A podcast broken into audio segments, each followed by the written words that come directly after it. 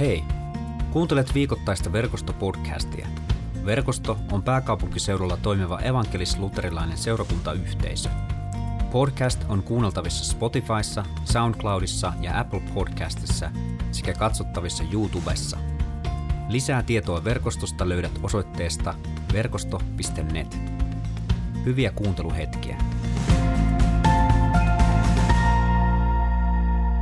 Päivän teema on elämän leipä. Me elämme paaston aikaa kirkkovuodessa ja puhumme kuitenkin leivästä. Ja me lähdemme liikkeelle tässä hetken päästä Marko puhuu tästä aiheesta, mutta luen ensi alkuun tähän evankeliumitekstin, joka on Johanneksen evankeliumin kuudennesta luvusta.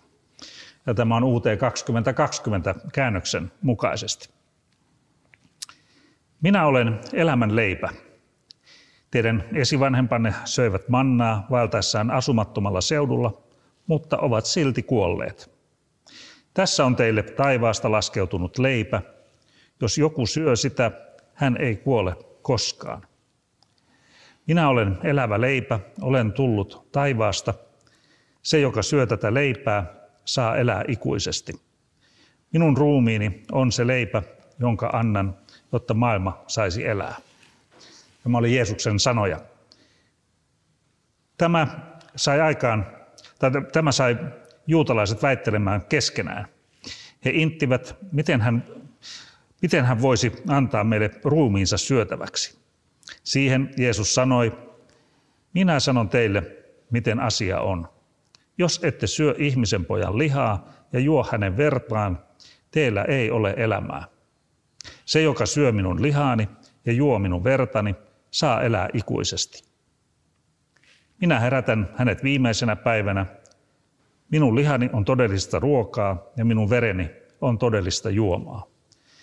Se, joka syö minun lihaani ja juo minun vertani, pysyy minussa. Minäkin pysyn hänessä. Elävä isä lähetti minut, ja minä saan elämäni häneltä. Samoin saa minulta elämän se, joka syö minua. Tämä on se leipä, joka laskeutui taivaasta.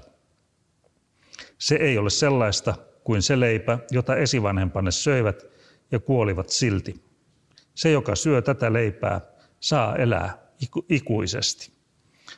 Tämä on aika hurja teksti, Marko.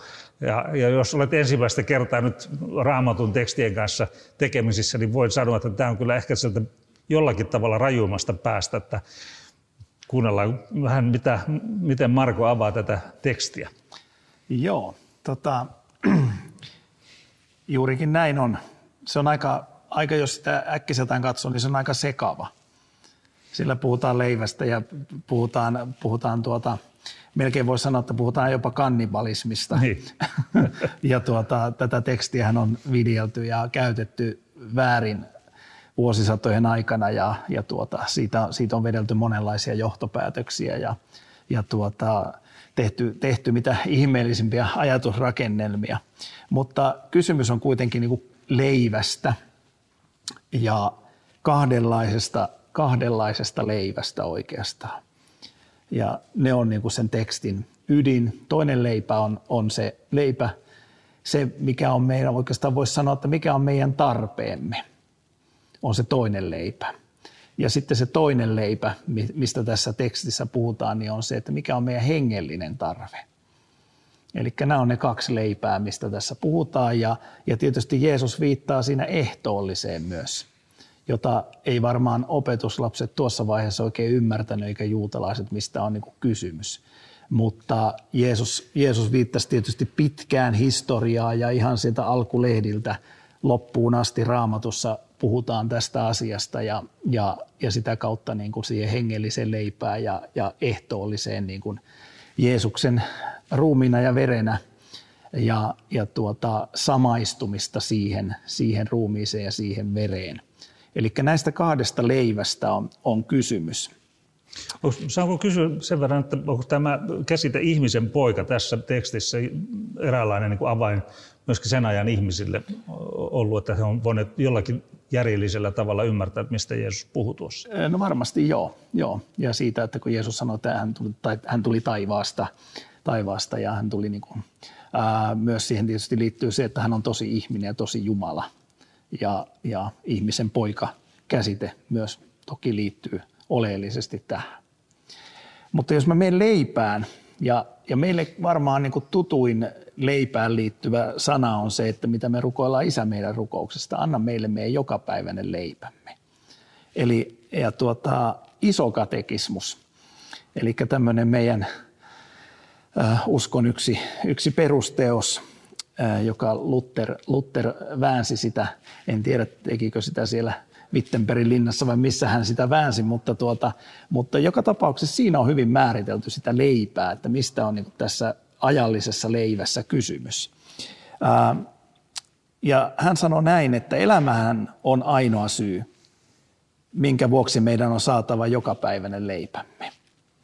Eli elämä on se syy. Me, meidän tarve elää on, on tarve jokapäiväiseen leipään.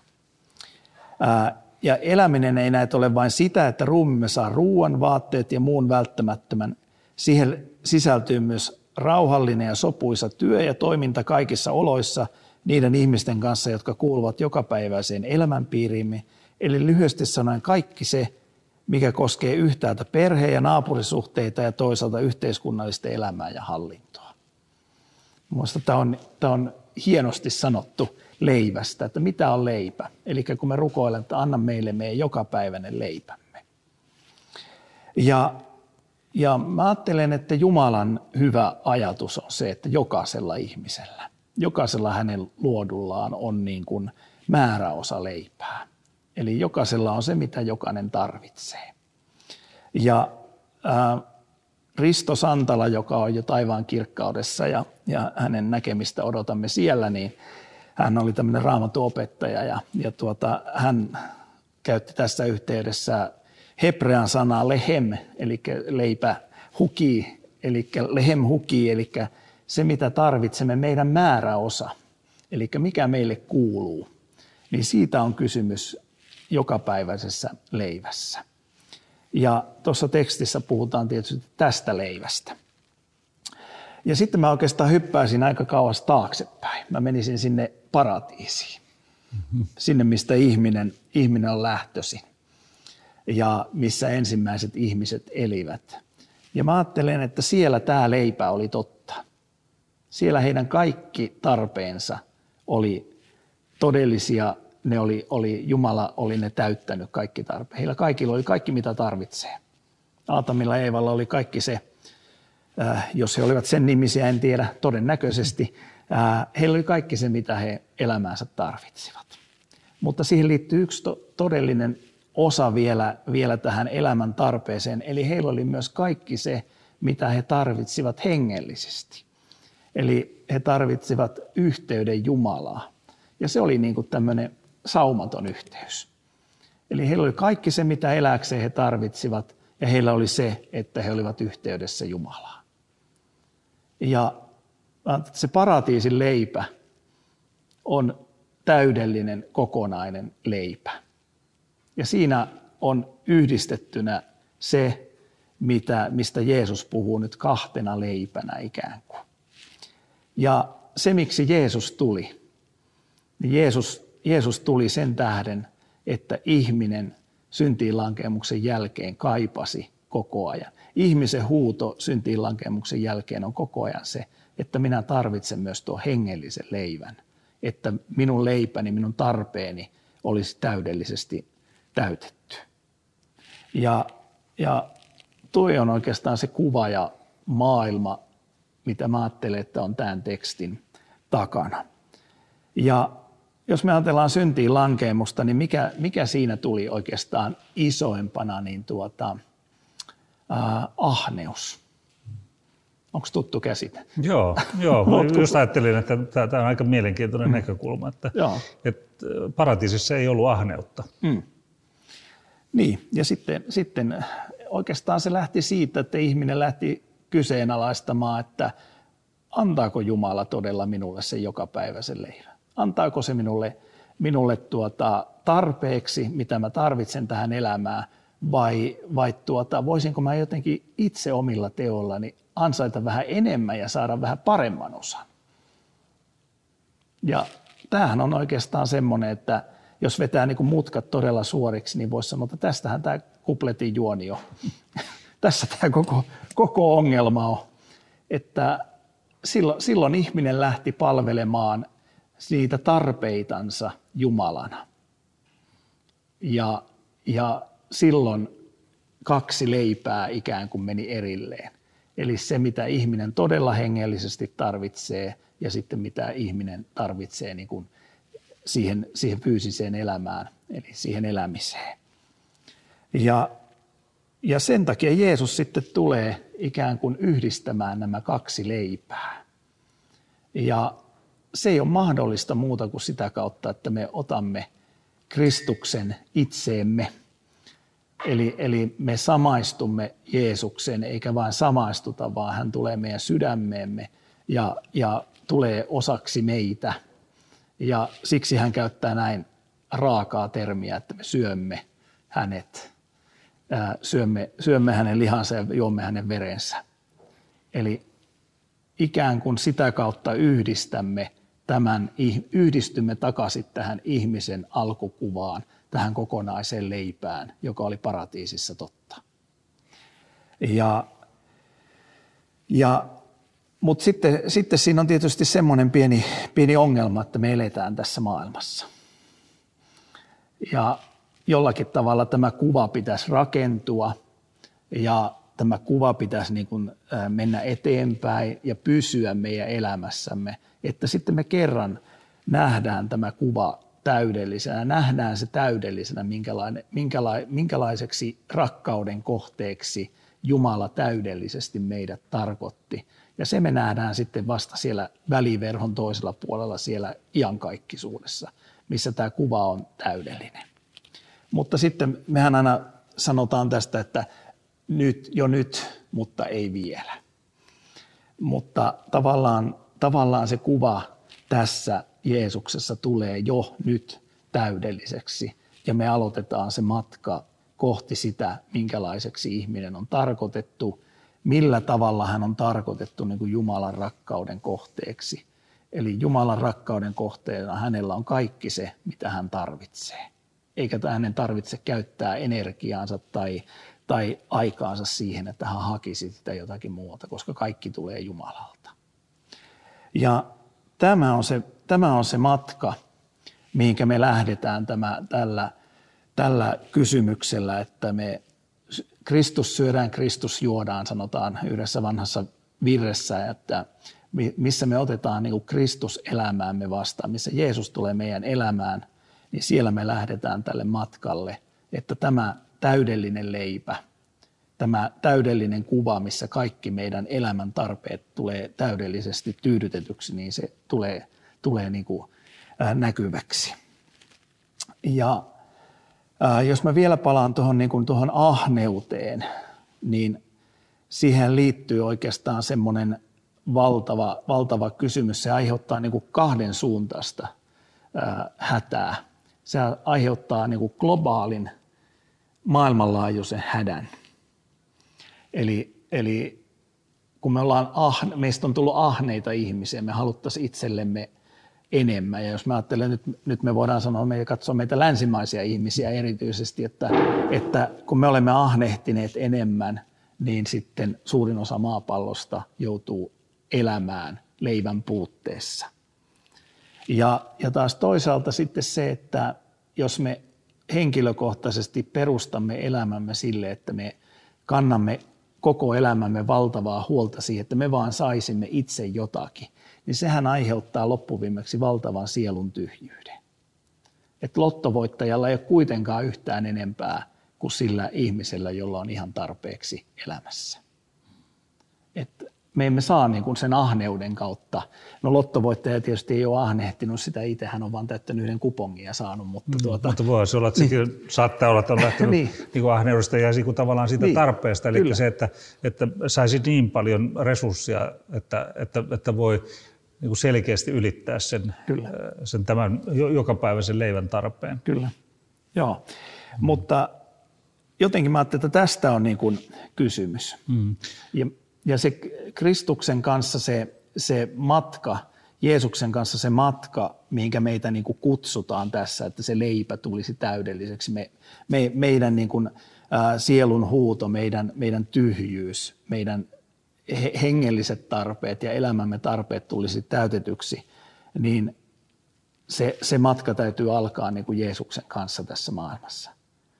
Ja mä ajattelen, että se on myös, myös niin kuin vastaus siihen, että, että me pystymme jollakin lailla ratkaisemaan tätä maailman suurta ongelmaa, olkoon se nyt vaikka kasvihuoneilmiö tai no, sitä kautta tietysti lämpi, läm, maapallon lämpeneminen tai tämmöinen. Kaikkihan nämä on niin kuin tämän seurausta.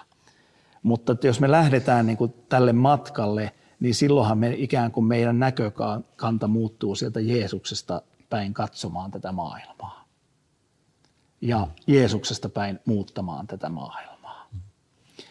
Ja mä syön nyt sun, sun kolehtipuheen seuraavaksi. Eli mä nyppään sulta maton, matojen, maton jalkojen alta, en matoja jalkojen alta, mutta maton jalkojen alta. Niitäkin siellä eli eli tota, mun mielestä se, mitä me niin kuin opetetaan eh, monesti juuri kolehtikohdassa, se, että rukoile, palvele, lahjota, niin siinä on aivan, aivan niin kuin oleelliset sanat siihen myös, että mihin, minkälaiseen elämään niin kuin Jumala meitä kutsuu tässä tämän leivän suhteen. Ja Jumalahan kutsuu meitä ja Jeesus kutsuu meitä tämän leivän suhteen jakamiseen. Eli tämä on tämä Jumalan valtakunnan Mä puhuin muutama viikko sitten nurinkurin valtakunnassa, niin tämäkin on sitä Jumalan valtakunnan nurinkuria, eli, eli tuota, Jumala kutsuu meitä jakamaan, että se meidän leipämme lisääntyisi. Ja Jumala kutsuu meitä tämmöiseen, tämmöiseen elämään, jossa me niin kuin jaetaan ää, siitä, mitä me olemme saaneet. Ja sitä kautta Jumala ikään kuin varjelee meidät siinä elämässä, että me kerran päästään sitten siihen täydelliseen kuvaan, sinne kirkkauteen. Ja se tapahtuu tietysti sitä kautta, että kun me otetaan Jeesus vastaan elämässämme, niin me saamme pyhän hengen. Ja pyhä henki kuljettaa meitä elämässämme ja pyhä henki laittaa meidät ikään kuin jakamaan elämästämme. Ja se ensimmäinen jakaminen, mitä, mitä kristittynä elämässä tapahtuu, on rukous ensinnäkin me jaetaan siinä rukouksessa ikään kuin Jumalalle koko maailman hätä ja meidän, meidän omat tarpeemme tietysti ja, ja kaikki tämä ja läheistemme tarpeet. Mutta rukouksessa me jaamme ää, meidän omaa elämäämme Jumalan kanssa ja ikään kuin etsimme sitä, mihinkä Jumala haluaisi meitä viedä. Että se meidän leipämme ja meidän tarpeemme olisi täydellisesti täytettyjä. Eli rukouksessa Jumala laittaa meidät etsimään Jumalan valtakuntaa, että hänen valtakuntansa tulisi. Tähän on muuten kaikki sanottu isä meidän rukouksessa, tämä koko, koko rimpsu, sehän selittää, avaa tätä tosi paljon, tätä kysymystä. Eli kun anna meille meidän jokapäiväinen leipämme ja anna meille meidän syntimme anteeksi. Eli siinä se leipä tulee jokapäiväisen Jumalan täyttämän leivän kautta ja syntiin syntiin, syntien anteeksiantamuksen kautta niin kuin täydelliseksi. Ja sitten se, että me lähdemme etsimään, tulkoon sinun valtakuntasi. Me lähdemme jakamaan elämää Jumalan kanssa ja etsimään Jumalan valtakuntaa ja etsimään sitä, missä me voimme liittyä siihen, mitä Jumala on tässä maailmassa tekemässä. Mitä enemmän mä oon niin elänyt, elänyt kristittynä, niin sitä enemmän mä oon niin pohtinut juuri tätä kysymystä, että, että ei ole mitään järkeä liittyä mihinkään muuhun kuin siihen, mitä Jumala on tekemässä. Joo, se on, se on, se on kyllä hyvä. Ja, ja, ja tuo jakaminen on, on silleen mielenkiintoista, niin kuin itsekin sanoit tuossa, että, että, että tämmöinen tästä niin Jumalan mielestä tai Kristuksen mielestä käsin lähtevä jakaminen on sellainen, että se synnyttää mm enemmän ja enemmän. Ja, ja itse asiassa tuossa kun kerroit tuosta Lutherin katekismuksessa siitä selityksestä, että puhutaan myöskin hallinnosta. Eli siis jos me ajatellaan se, että, että, että, että kun Kristuksen sisäistäminen, ja, ja kun se puhutaan Kristuksen mielestä, niin, mm. niin se, se saa niin kuin uudenlaisen dynamiikan myöskin mm. yhteisössä mm. ja yhteiskunnassa, mm. jolloin se alkaa tuottaa sellaisia asioita, jossa syntyy sitä jaettavaa koko ajan enemmän ja enemmän. Mm. Ja että se ei, ei vaan tuota, valu joihinkin joihinkin yksiin osoitteisiin, vaan että, että se on oikeasti mm. sellaista, että, että ihmisistä pidetään huolta. Että, että vain semmoinen niin lainomainen jakaminen, niin se, se helposti on sitten vain nollasummapeliä, mm. mutta se, että, että kun siihen tulee semmoinen sisäistetty Kristuksen mieli, niin, niin silloin se alkaa vaikuttaa dyna, dynaamisesti mm. yhteisössä, ensin yksilössä ja sitten, sitten yhteisössä. Että se on mielenkiintoinen asia. Ja kun ajattelen tuota ahneutta, että, että itse asiassa tosi monet ongelmat, joiden kanssa niin kuin pappinakin mm. ihmisten kanssa keskustelee, niin ne lähtee juuri siitä, että ei itse asiassa luoteta siihen, että mä saan sen joka päivä sen mm. leivän, mm. vaan että, että mä yritän jotakin yli. Mä joko pyrin hallitsemaan riskiä tai, tai, tai niin kuin saamaan, varmistamaan sen tulevaisuuden. Mm. Eli se, että jos ei luota Jumalaan, niin silloin sitä on aina kalastama, mm. kalastamassa vähän avarammilla vesillä kuin ehkä tarvitsisikaan. Mm. Niin mä että siinä on semmoinen, että äh, hätä, ihmisellä on niin kuin hätä, mutta niin kuin Kristuksessa se hätä muuttuu. Totta kai kristitylläkin on hätää kaikesta, mutta kun se muuttuu, se, se näkökulma muuttuu aivan toiseksi. Sä katsot maailmaa aivan toisesta näkökulmasta, kun sä katsot sitä Jeesuksen, Jeesuksen kautta. No mä menen toiseen, toiseen jakamiseen ja sitten se on se, se palveleminen. Ja mä että se syvin, on, syvin jakaminen siellä tapahtuu se, että me jaamme elämämme ja meidän aikamme toisten ihmisten kanssa. Eli, eli palvelemme heitä ja, ja pohdimme sitä, että mikä on heille hyväksi. Ja tämä ei tarkoita sitä, että me unohdettaisiin kokonaan, mikä on meille itselle hyväksi. Mutta, ää, mutta että me lähdetään, niin kuin, että, että Jumala voi avata niin kuin meidän henkensä kautta meidän silmän näkemään, mikä on, mitä on – se Jumalan rakkaudessa toisten ihmisten palveleminen. Ja kun me annetaan toisille ihmisille omasta elämästämme, omasta ajastamme, niin me saamme sitä kautta niin kuin todellisen elämän. Meillä on kirkkoon tuli uusi piispa, Mari Leppänen, ja, ja tuota, mä kuuntelin hänen yhden paastohaastattelun, ja, ja tuota, niin hän sanoi hienosti siinä, että kun jakaa omaa elämänsä toisten kanssa, myös omat haavat umpeutuvat. Mm, se on hyvin sanottu. Ja mä ajattelin, että sehän on varmaan semmoinen, niin että mitä me tarvitsemme, mikä on meidän tarpeemme, mikä on meidän, mikä on meidän leipämme, leivän tarve maailmassa. Niin yksi iso tarve on myös, että, että meidän omat haavat umpeutuvat. Ja me jaamme niin kuin elämää toisten ihmisten kanssa ja sitä kautta – sitä kautta me niin kuin näemme itsemme toisella tavalla. Sitä kautta me osaamme laittaa itsemme niin kuin isompaan ympyrään ja, ja pystymme jakamaan ne omat huolemme ja, ja sitä kautta meistä tulee niin kuin eheämpiä ihmisiä. Eli, eli se taivas alkaa ikään kuin jo täältä maan päältä menemään eteenpäin. Äh, no sitten se kolmas, kolmas niin kuin, äh, mikä niin kuin rikkoo tätä kuvaa ja, ja minkä kanssa me tosi paljon taistellaan, niin, niin, niin Raamattuhan, Raamattuhan sanoo, että rahahimo on kaiken paha alku ja juuri. Ja se ei sitä tarkoita, että se, että jolla on rahaa, niin on nyt jotenkin niin kuin paha, vaan, vaan se, että, että jos, jos tämä himo, tämä ahneus, niin, niin missä se eniten näyttäytyy, niin se näyttäytyy varmaan niin kuin rahan suhteen tässä maailmassa. Ja ja me ajatellaan, että kun me saadaan lisää rahaa, niin me saamme lisää täytettyä tarpeitamme. Me saamme lisää leipää. Mutta todellisuus on se, että kun emme tarvita yhtään enempää. Me tarvitaan vain se määräosa, mikä, mikä me tarvitaan ja me ei pystytä niin kuin yhtään sen enempää niin kuin, ää, vie, viemään tai täältä, täältä ainakaan mukanamme tai, tai yhtään sen enempää kuluttamaan kuin mitä on se meidän osa, mitä me tarvitaan. Ja tähän liittyy oikeastaan aika mielenkiintoinen. Sä kysyit Etkolta, että montako kertaa raamatussa puhutaan kasvusta ja kasvamisesta ja, ja siemenistä. Niin tähän liittyy oikeastaan tämmöinen mielenkiintoinen, että mä katsoin taas toisaalta tämmöistä, että raamattu puhuu esimerkiksi kasteesta 40 jakeessa, rukouksesta 275 jakeesta, uskosta 350 jakeesta, rakkaudesta 650 jakeessa ja rahassa ja taloudesta 2350 jakeessa. Mm. Pitääkö tähän sanoa, että siitä puhemista puute vai, vai ehkä, ehkä Voi olla niinkin. Joo, ehkä joo. tässä pitää joku vähän toisenlainen näkökulma saada joo, tähän. Mutta tämä liittyy niin kuin tähän leipään. Nimenomaan. Että, että me sen takia niin kuin, ää, jotenkin niin kuin Jeesus nimenomaan varoittaa tästä ahneudesta. Ja Raamattu puhuu koko ajan tästä ahneudesta. Mm. Ja sitä ahneuttahan voi olla mm. tilanteessa, jossa sitä rahaa on paljon, tai tilanteessa, jossa sitä puuttuu. Kyllä, joo, ei se, ei se sitä sano.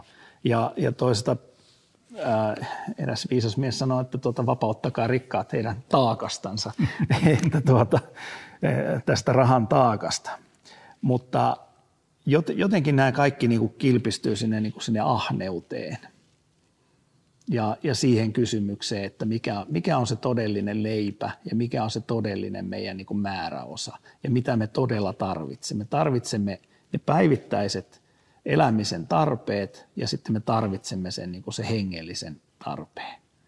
Ja, ja tässä hengellisen tarpeen, hengellisen leivän, hengellistä leipää etsiessämme, niin, niin nämä kolme kysymystä nousee niin kuin oleelliseksi niin kuin, äh, siinä, siinä, että meillä on se hengellinen leipä ja me lähdemme kasvamaan sitä kohti, että, että me ollaan joskus taivaan kirkkaudessa ja, ja, ja kohdataan Jumala siellä ja nähdään tämä leipä täydellisenä, niin siihen liittyy nämä, nämä kysymykset, että jaammeko me elämämme Jumalan kanssa, jaammeko me elämän toisten ihmisten kanssa ja jaammeko me siitä, mitä me olemme saaneet.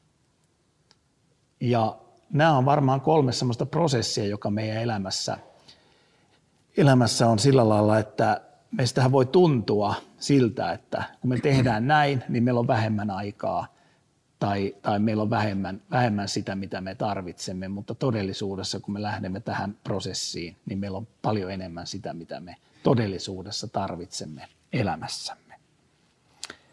Ää, mä lainasin tähän rahaan liittyen vielä Niki Kampelilta yhden, tai tämä on, tämä on tarina, joka on, on monissa yhteyksissä, mutta tuota, äh, hän kertoo tämmöistä kuusivuotiaasta tytöstä, jonka nimi on Hattie May Wyatt. Ja hän oli, hän oli tota Yhdysvalloissa erässä kirkossa ja, ja siellä oli tota pyhäkoulu. Ja siellä oli semmoinen ongelma, jonka mä toivoisin olevan meilläkin aina positiivinen ongelma normaaliolossa, eli pyhäkoulu oli täynnä. Siellä oli aivan hirveästi lapsia ja, ja, ja tuota, tämä tyttö vähän pelkäsi sitä, että voinko mä mennä sinne, kun siellä on niin täyttä. Ja, ja sitten, tuota, sitten tämä pastori oli siellä pyhäkoulussa joskus sanonut sitä, että, että niin kuin hän toivoisi, että heillä olisi enemmän varoja, että he saataisiin rakennettua isommat tilat, että tuota, sitten kaikki lapset sopisivat sinne pyhäkouluun kenenkään ei tarvitsisi jäädä ulkopuolelle. Ja, ja tuota, tämä, nämä sanat oli painunut tämän pienen tytön sydämeen sitten. Mutta sitten kävi niin kamala juttu, että pari vuotta myöhemmin niin tämä tyttö kuoli. Ja sitten tämän tytön hyvin surullisten hautajaisten jälkeen, niin hänen, hänen sängystään löytyi tyynyn alta pieni rahapussi. Ja siellä oli 57 senttiäkö se nyt on. Pieni rahasumma. Ja sitten siellä oli pieni lappu, että hän kerää tähän pussiin rahaa, että, että saataisiin rakennettua suurempi tila, että kaikki lapset pääsis pyhäkouluun sunnuntaisin. Ja tämä äiti vei sitten tämän, tämän rahapussin tuota, tälle pastorille ja, ja tuota, sitten tämä pastori teki sillä lailla, että hän otti sen rahan senteiksi kaikki, eli yksittäisiksi rahoiksi. Ja, ja tuota, tämän tarinan myötä hän niin kuin myi ne jokaisen sentti. Ja, ja tuota, ää, ää, sitten, tai pen, penskö, se on pensi vai pe, penne? Jos se jenkeissä, niin varmaan sentti, sentti. Sentti vai mikä se nyt on se oikea rahayksikkö. Joo. No joo, mutta tuota, hän myi ne ja sai, sai tuota, 250 dollaria. Ja sitten hän teki, teki samalla lailla, että hän taas jakoi tämän ja, ja myi nämä, tämän tarinan myötä eteenpäin ja, ja tuota, ää, tämä tarina jatkui ja jatkui ja, ja tämä pienen tytön pieni rahasumma alkoi kasvamaan ja kasvamaan. Ja sitten tuota, 26 vuotta myöhemmin tämä pastori sanoi, että, että mitä tällä rahasummalla on saatu aikaiseksi. Ja hän kertoo, että silloin on saatu aikaiseksi, että heillä on kirkko, johon kuuluu yli 5600 ihmistä. Ja sairaala, jossa on kymmeniä tuhansia ihmisiä hoidettu. Ja 80 000 nuorta kävi yliopiston läpi. Ja koko tässä liikkeessä niin 2000 ihmistä lähti saarnaamaan evankeliumia. Ja kaikki tämä tapahtuu sen tähden, että tämä pieni tyttö investoi hänelle valtavan rahasumman mm. ja antoi sen eteenpäin ja, ja se lähti elämään. Mm. Eli Jumalan käsittämättömyys, että, että meillä olisi riittävästi leipää sekä ajallista leipää että iankaikkista leipää. Raamattuhan sanoo, että me emme elä ainoastaan leivästä, vaan jokaisesta sanasta, joka Jumalan suusta lähtee. Että meidän elämässä olisi niin kuin nämä kaksi puolta – niin Jumala kutsuu meitä tämmöiselle tielle, joka on taivastie, joka on jakamisen tie, jossa me lähdetään jakamaan hänen kanssa asioita, jakamaan toisten ihmisten kanssa asioita, palvelemaan heitä ja jakamaan siitä, mitä me ollaan saatu.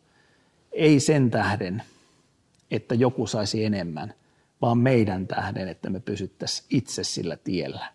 Niin Jumala kutsuu meitä tälle leivän tielle.